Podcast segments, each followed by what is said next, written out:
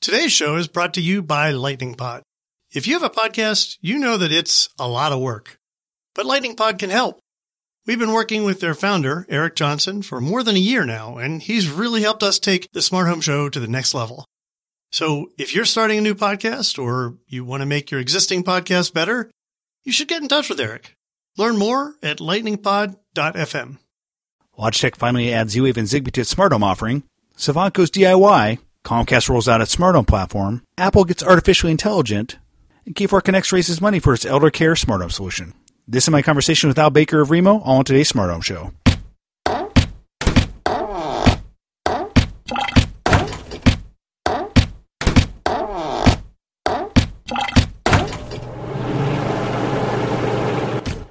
Hey everyone, this is Mike Wolf. Welcome to the Smart Home Show. Today's guest is Al Baker, the CEO of Reemo. Reemo makes software that works with existing wearables that allows senior citizens and people in elder care facilities to interact with their surroundings. So we talked Al about this and the opportunity within elder care and assisted living for smart home technology. But first, we tackle some stories. I put Al through the paces. And we talk about some smart home news, and we hope you enjoy that. If you want to listen to more Smart Home shows, please go to technology.fm. You can find out where to subscribe to those. You can listen to them there. You can also find our news podcast, The Smart Kitchen Show. If you haven't subscribed to that, please do so on iTunes. I'd appreciate it. Today's sponsor is Jarden Consumer Solutions, makers of the connected crockpot and connected Mr. Coffee. Many, many other devices. They have literally tons of consumer facing brands you've probably heard of and you probably use in your own home. And now they're taking intelligent technology, embedding it, and making things better. So check them out. Go to jardencs.com. That's J A R D E N C S.com. Jarden Consumer Solutions. Just a quick update. I will have other podcasts this week. It's a busy week. I got pre-briefed by a couple companies with news coming out, and I have a couple interviews coming up. I should probably publish those in the next few days, so keep an eye out for those as well. All right, folks. Thanks for listening. Here's my conversation with Al Baker of Reemo. Hey, well, I'm super happy to have Al Baker, the CEO of Reemo, on the podcast with me today. How you doing, Al? Hey, not too bad, Michael. Thank you for having me. Yeah, we've we've uh, known each other for a little while. You guys, uh, we connected in uh, in Austin, or at least I connected with some of the folks from from Reemo in Austin, Yeah. and we you know we've talked a few times on the phone. And you guys have been doing some really interesting stuff around smart home kind of interfaces, but you have a really interesting focus on senior care that we're going to talk about more exclusively uh, uh, later in the second half of the podcast. But first, uh, I'm going to put you through the torturous task of catching up on the smart home news with me. You okay with that? Oh yeah, yeah, yeah. Sounds good. And you know, one of the the first stories I want to talk about is this. Uh, there's two companies that essentially have come out with uh, what I call universal remotes that are very smart home enabled. One is Logitech, and the other is Savant. And I think most people have heard of uh, heard of Logitech. Those of you, those of people who are steeped in smart home, probably know of Savant. And both these guys, I think, are seeing the universal remote as a, a way to kind of interact with the smart home. And I'd love to get your perspective because they, you know, finally Logitech announced their their hub extender, which will really kind of un kind of untap their their remote to talk to Z-Wave and Zigbee interfaces. And Savant uh, announced a their universal remote to tap into the smart home. I think it's maybe a fairly smart thing, but I think it's maybe a limited market um, in terms of like how widely applicable it is. Um, what are your thoughts on that after my large and kind of rambling preamble? I think it's very, very smart because there is go- there, that is already a place where people are used to controlling a lot of different you know functions in the home. In terms of it scaling too far, though, I don't know because you know just from a day to day perspective, I don't see a lot of people you know wanting you know their spouse to bring the remote back up to their you know bedroom or just throughout the home to control different things throughout the home. Um, but in terms of you know turning on romance mode and get the lights set for the movie that you're about to watch, absolutely. Um, I don't know. What do you think about that as well? if we will focus specifically on Logitech and their Harmony remote line, I mean they're a pretty well known brand within the universal remote space. I think that you know their core audiences are people who use uh, home entertainment and home theater, and, they use their remotes to control all the different devices in that living room. And I think so that's probably not a bad place to start. I tend to agree with you that I don't know if people want to walk around and control the entire house with the remote, but because people spend so much time in front of that TV and it can kind of act as their digital command center from the couch, it's probably a good starting point. And so my feeling is, you know, they may be a little bit of a dark horse in terms of like, you know, we talk about all these other smart home platform companies like the Winks of the world, uh, or you know, or the the SmartThings of the world, which are they're doing interesting stuff certainly, but no one really talks about Logitech. And now, if you take what Logitech has with their Harmony smart home powered remote and their their hub, they can essentially control all the Z Wave and Zigbee devices in your house. So I think it's at least a company to watch, particularly because they have a decent brand name. And there will be a certain mm-hmm. segment of the, of the population, maybe it's kind of tech forward leaning people who are home theater centric, say, I want to use this. This makes a lot of sense for me. Yeah, I think I think you're I think you're absolutely right. Logitech is actually you know we've done integrations as a company with Reemo uh, with a Logitech Harmony remote. I mean they were like it, it, spoke to their openness to the user experience. They know that it's not going to end with the remote, uh, and that's not going to be the only interface for everything. Uh, I mean, they, heck, they let another remote get onto their platform, so it was a it was a nice sign from them. They're extremely good at moving units. Um, Logitech, you know, sells all sorts of different types of devices and you know knickknacks throughout the world. So I have a lot of confidence in them being able to get into the market and get adoption. But in terms of really innovating on the on the experience, I'm, I'm not really sure.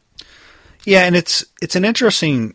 I wouldn't call it a departure. I think it's actually much closer to home because if you if you look at Logitech as a company, you know, over the last five years, they've tried some fairly drastic departures from their what I would call their kind of their their their knitting, kind of their core focus. One of them was Google TV, which ended up being disastrous for them, and I think was um, a reason why what their their CEO quit a few years ago because they did this huge bet on Google TV and they just had a bunch of units that never sold. I think what they realized is we if we're going to do some interesting new stuff around Connected Home, we want to stick close to our our core focus, and that's universal remotes, at least mm-hmm. from a kind of an interface perspective. So I think this is something that will work for them, and it's not such a drastic departure that they're betting uh, the company on it, which I think I wouldn't right. say they bet the company on Google TV, but they did bet a lot on it. And it, it took a huge hit on, on their earnings. So I think it's smart for them. Savant's a different case. Yep. Uh, you know, I don't know if how much you know about them because you guys are focused, I think, on kind of a specific part of it. But they're what I would call like a, a, a high end smart home company, largely tailored towards kind of the CDN installer crowd. And they have they they're real well known for their kind of very sexy interfaces. They have a great app, um, and so they're they have kind of an Apple like sensibility in terms of like their the quality of their hardware and the way it looks. Um, right. And so it's interesting that they're kind of going. This is the, the, the news really around Savant is it's their first DIY product that's going direct to consumer. They have always sold through the installer channel, so this is their first effort in that space. So, if anything, it'll be interesting to see how much of these things they sell direct to consumers at a pretty hefty price tag, which is four ninety nine or uh, five hundred bucks, four yeah four ninety nine. I think that's kind of in that dangerous area in terms of pricing because if you look at DIY, I think you kind of have to go lower to get a mass audience. Um, I don't know if they're really planning on getting a ton of folks. Maybe there's hopefully maybe selling, planning on selling a lot of these into their their install base already. People who right. already have Savant products and they just go out and get this remote. Yeah, it sounds like it's probably them capitalizing on the work that they've already done, which has been very very successful. Yeah, I mean I, I do know Savant and they're a very premium brand. It's it's tough to talk about them in the in kind of the everyday smart home conversation because they've been so developed. They've almost been like the B2B of B2C. You know, it's been very kind of closed doors and highly premium. I, I uh, you know, I think it's them truly trying to expand their market share with a $500, you know, self installation system. I think is definitely going to be met with a lot of concerns. Uh, if they were bringing in a huge brand name that everyone knew, and they were you know waiting for Savant to get into this market, like Apple maybe, uh, I think it would be a different story. But because they're lesser known of a of a brand name, it'll be a bit tougher for them to you know gain you know some market share just on you know, this highly premium experience. I mean, we've seen difficulties with people doing subscription models or even you know extremely cheap or you know cost effective ways, you know, which I think smart things is. I mean, at the end of the day, people have to do you know self installation and home chores in order to get these things up and running. So you know it's tough to expect a lot in terms of you know pricing as well as even time to set up. So I think it's a part of a larger conversation, and you know I I, I think it'll be a cool market test to see if you know a premium premium experience can can grow this market because I think it's definitely needed. Let's move on to uh, sure. Comcast. So Comcast uh, is an interesting company, I think, because they are the largest cable provider, and they're interesting from a smart home perspective because they announced this year that they were basically going to be rolling out their own smart home platform. And this was, you know, if you're an industry insider or look at it closely, you know, this was uh, interesting because the cable guys had uniformly been using iControl's platform. iControl, yep. Yes, to power their smart home and security offering. You know, uh, Daniel Herscovici, I can I can never pronounce his last name, the general manager of, of, of Comcast Home, yeah. uh, played it very yeah. nice and from a kind of a, a, a, a political standpoint and said, you know, we're con- con- going to continue to make iControl a key partner in our security going forward. But I, I have to think the writing's on the wall a little bit. I think Comcast is trying to take more control of the underlying platform, and this is probably something that uh, eventually will maybe displace iControl. You know, um, it's funny. iControl is a partner, uh, an integration partner of ours as well. It's funny. We worked with their open home uh, platform as well. I do think that there is going to be some major changes that do happen because of this. If it, you know, can get launched successfully, um, it could be a hedging of the bet, you know, for, for Comcast or you know for their relationship with iControl. You know, things don't go well with Comcast, they didn't completely throw them under the bus. Um, you know, to to speak plainly, I do think that you know iControl has a lot of assets in what they've built. It's a very very robust system, and there are definitely pieces of it that are still very important uh, and could be very important for Comcast. I know. I mean, everything that happens in the background to run these systems is, is very comprehensive and building it overnight is not an easy task. So you know, iControl definitely has some assets that you know if they use it right, know, they could be a part of the greater conversation with Comcast. Yeah, and I think that you know iControl has obviously their own growth initiatives. They've started to focus more in on kind of small, uh, kind of independent security dealers. So they're definitely, and they've also gone into the DIY market, obviously, with their own security appliance. So I think they're going to be fine. I just think that Comcast, if you look at them, they're going to be an attractive partner for anyone who's making like a point solution for a smart home. Uh, so if you look mm-hmm. at guys like Skybell, who's been fairly kind of promiscuous from a partnership perspective, as you probably should be if you're an kind of a startup. You know, they've they've partnered with them. They partnered with. Uh, with they're doing HomeKit, they're doing uh, other guys. So I think that's a good example of like someone who who you're going to want to partner with Comcast because they have a large install base of people who could potentially use your product. Yeah, absolutely. And I think you know that's I mean, everyone's you know paying the Comcast bill, right? uh, you know, I mean, we're we're already bought in whether we like it or not. So I think they I think they know that all too well uh, in a lot of different ways in a lot of different parts of their business, and they're they're going to capitalize heavily on that. So, uh, one more question or one more topic before we move on to, I think, sure. senior living, which I think is an interesting here to dive yeah. in with you. There's a, I don't know, if a lot of people didn't notice this. It went a little bit below the radar, but uh, Apple actually did a, an interesting acquisition, what I would call an acquihire, uh, yep. of a company um, that basically had artificial intelligence uh, around image recognition. And so it was one of these things where they got a couple genius guys who are really smart about this stuff and they're now coming on to work for Apple. And this is part of a larger trend that I'm noticing. There's just you know been kind of a, a, a roll up or an acquisition frenzy around people who can do um, image recognition, artificial intelligence around that. So apps, anything with a camera can look at something and say, okay, that is that is something like a face. Uh, we recognize this face, or that it can look at food and go, that is uh, that is soup, that's pizza, and that can then enable really interesting applications. And so I've been writing a lot about it from a kitchen perspective, as you know. We talked a little bit before the show about I'm doing the Smart Kitchen Summit. Google's dived into this. There's other startups like SmartPlate, where it you know has a plate that can tell you what's on its plate because it has cameras on it. But there's the June Oven, which I think a lot of people yep. have heard of. Like it could tell you that there's cookies, it's chocolate chip cookies, and oh, by the way, it might be oatmeal. Um, I think they said some like uh, they have like 25 different food categories they can recognize now. This is all using software and it's using artificial intelligence to do it. It's you know we've a lot of things we heard around about AI have been around the voice and kind of virtual mm-hmm. assistant side. So Siri, um, Amazon, Alexa, all very inter- interesting. But I think a lesser focused area, less, an area that people haven't been focused on as much is around AI, around imaging. And I think that's going to be a big deal. And I can see Apple actually utilizing this technology in the smart home in some way. Uh, absolutely. I think if you look at some of the downfalls um, of you know, artificial intelligence in voice recognition. Uh, a lot of it is you know who is talking. I mean, ultimately, you know if you're if you're Google, especially, um, and, and more so, you know, recently Apple, you're looking for as much data on individual users as possible. I mean, they, that's what they ultimately are looking for. And if you can start to determine who's talking to Siri you know what their habits are, what their maybe even their state is at the time they're asking. Um, you can start to pair together a lot more uh, comprehensive idea as to what this person's doing. And obviously, I mean, I could you know riff on if it's Apple coming out with an Alexa or, or Amazon Echo competitor or an Apple TV, you know, TV actually with a camera in it or something like that. It could you know add in some functionality like that. But I think ultimately, once you can start to determine who or what is in this you know frame of reference for control or asking you know what you know, what what day is it you know Siri. There's a lot of you know inferences that you can begin to build um, to really make it a much more comprehensive, you know, I guess system.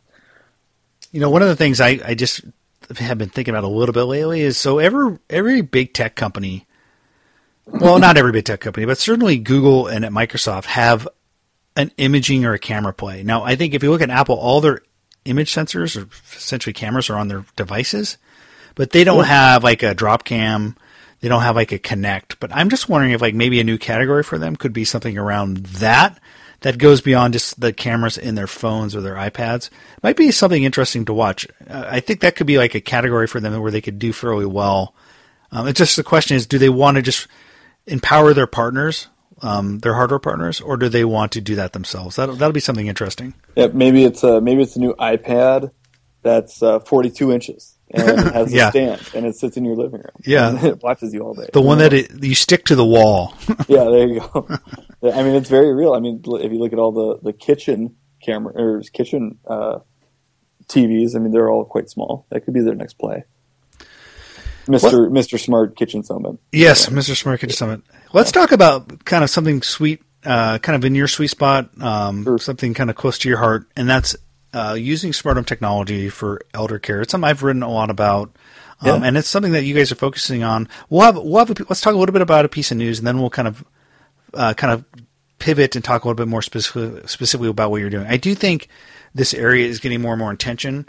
Um, and I think we're part of it's, uh, due to the fact that, you know, there's a, an array of technology, IoT or smart home, or whatever you want to call it, and we're kind of in the, the phase of the market where just having kind of a being a, a, kind of a horizontal IoT or smart home play may not be enough. You may need to focus a little bit. So I think you're starting to see a lot of the startups kind of do that.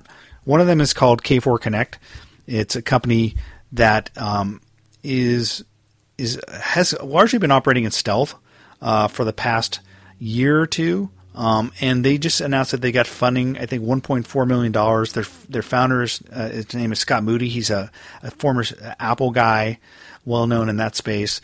Um, so I think this is interesting that they're basically creating. Um, uh, you know, a software product and a team that does installation. They go into senior homes, senior living facilities, and basically kind of, for lack of a better word, pimp it out with technology. I, yeah. So I, I think we we've spoken to them uh, as well. I mean, we love what they do.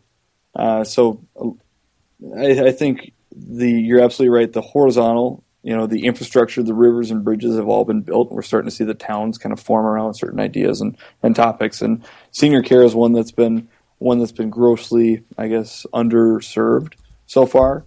So to see, you know, a team come out and actually say, okay, let's just start, you know, we, we can start, you know, installing, creating a software layer with these different devices to bring it all together. Uh, I think it's a great, great move. Um, I, am not sure what their greater goal is.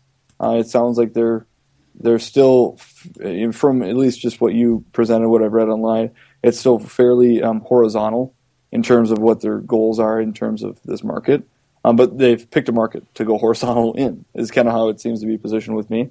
I'm not exactly sure what they're hoping to accomplish. Yeah, it's a little bit I think it's a little bit fuzzy, but I think the way I, I think they're describing themselves is like a software system that powers uh, kind of an installation of, of kind of intelligent intelligent systems to enable assisted living. So I think they also have an integration yeah. place, so they'll go in and actually do like a system integration and like a you know a number of like I think this first contract they have is around like forty or so assisted living facilities. So um, sure it, so it's a, it's a combination of like technology, but also like kind of installation and management. And so um, th- that isn't necessarily like to me a sexy technology business that you'll hear a lot about on the tech blogs, but I think it's an interesting one.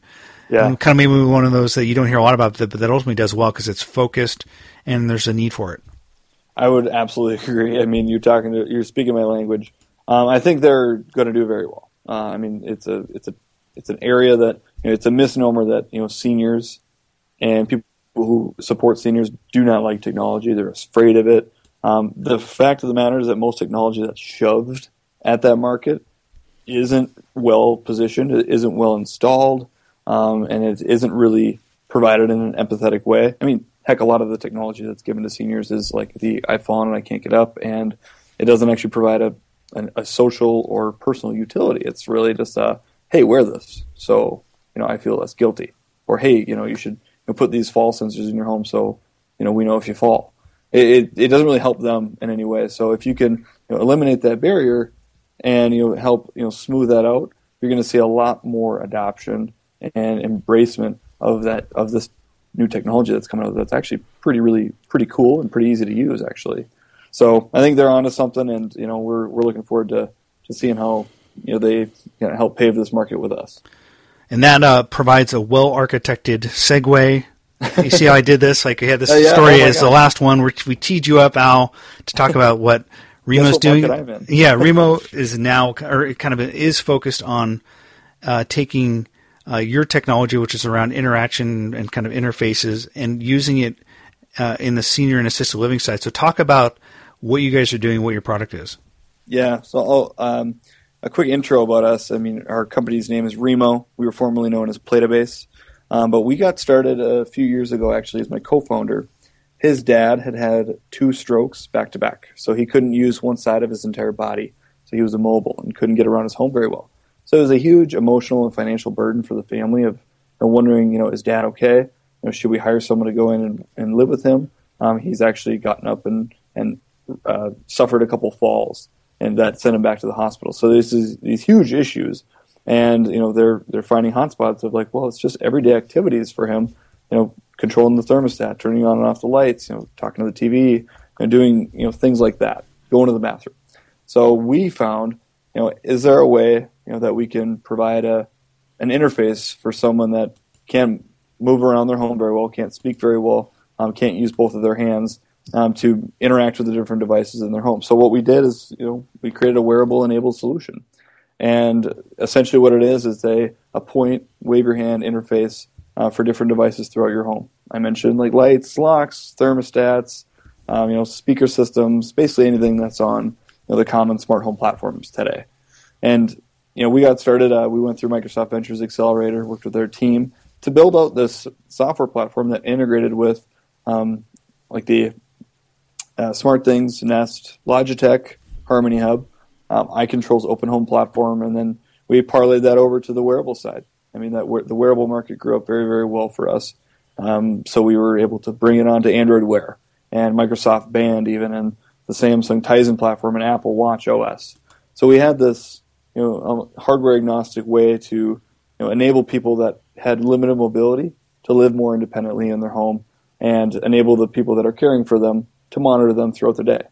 So where we're at now, Michael, is you know we've successfully been able to you know hone down you know which platforms we're using and be able to provide assisted living companies with a way to both monitor what people are doing throughout the day in their home, uh, the, especially these people who are at risk of falling or moving to a higher level of expensive healthcare in our wonderful U.S. healthcare economy, and then um, on top of that, give a more empathetic and more user-friendly way for people that are living independently and hoping to do so for longer, a way to interact with their home on an everyday basis.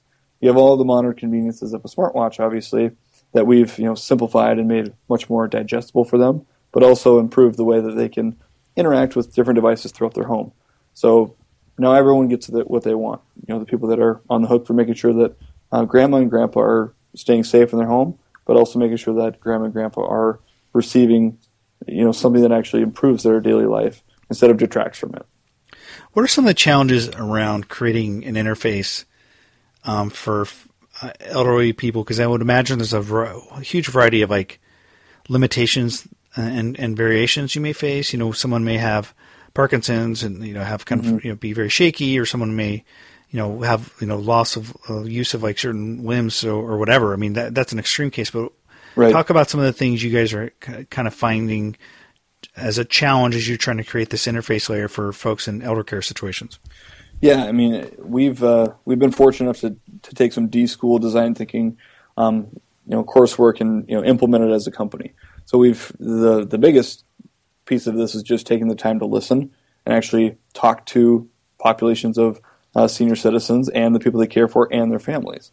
So you know, getting past the barriers of you know what is technology to you, what is most annoying about it, know, what are your perceptions of it. Um, can you tell me a story of when you actually really enjoyed you know a technology in your life, you know, or when you really were annoyed by it, and taking the time to understand that and synthesize it into something that can be used on the other end for them. So, I mean, some of the early challenges I think we faced, frankly, was assumptions.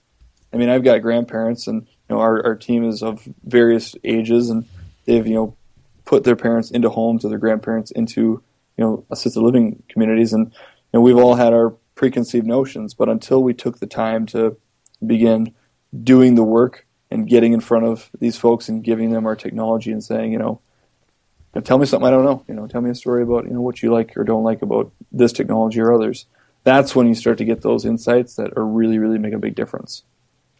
And so, in your in the scenario of using a Reemo technology, you guys would go on top of like an, an, a commercially available at retail smartwatch yeah. uh, or some sort of wearable that because you guys have integrated with a variety of them. You, you mentioned Android Wear, and then and because of that, you're able to take advantage of the kind of the economies of scale of like consumer grade products from the, the Samsungs and Microsofts of the world versus having to build your own piece of hardware, which is a, a vastly different and probably more diff, uh, Herculean task if you were to build yeah. your own.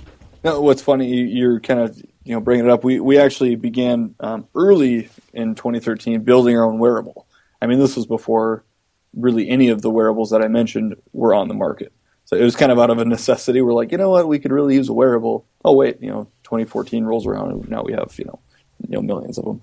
So it, it's uh, you're definitely right. The the scalability we found, um, both in the interface of these wearables, the comfort of them, the industrial design that companies like Samsung, you know, and you know Apple have taken to make these actually approachable and comfortable is huge. I mean, they are absolute experts at that and making it scalable. And what we've done is know, fortunately much more software based and much more scalable in that way. So now we're able to you know create the the business to business relationships with these hardware manufacturers to create a new beachhead to go into this market that's been you know largely underserved underserved by consumer grade technology.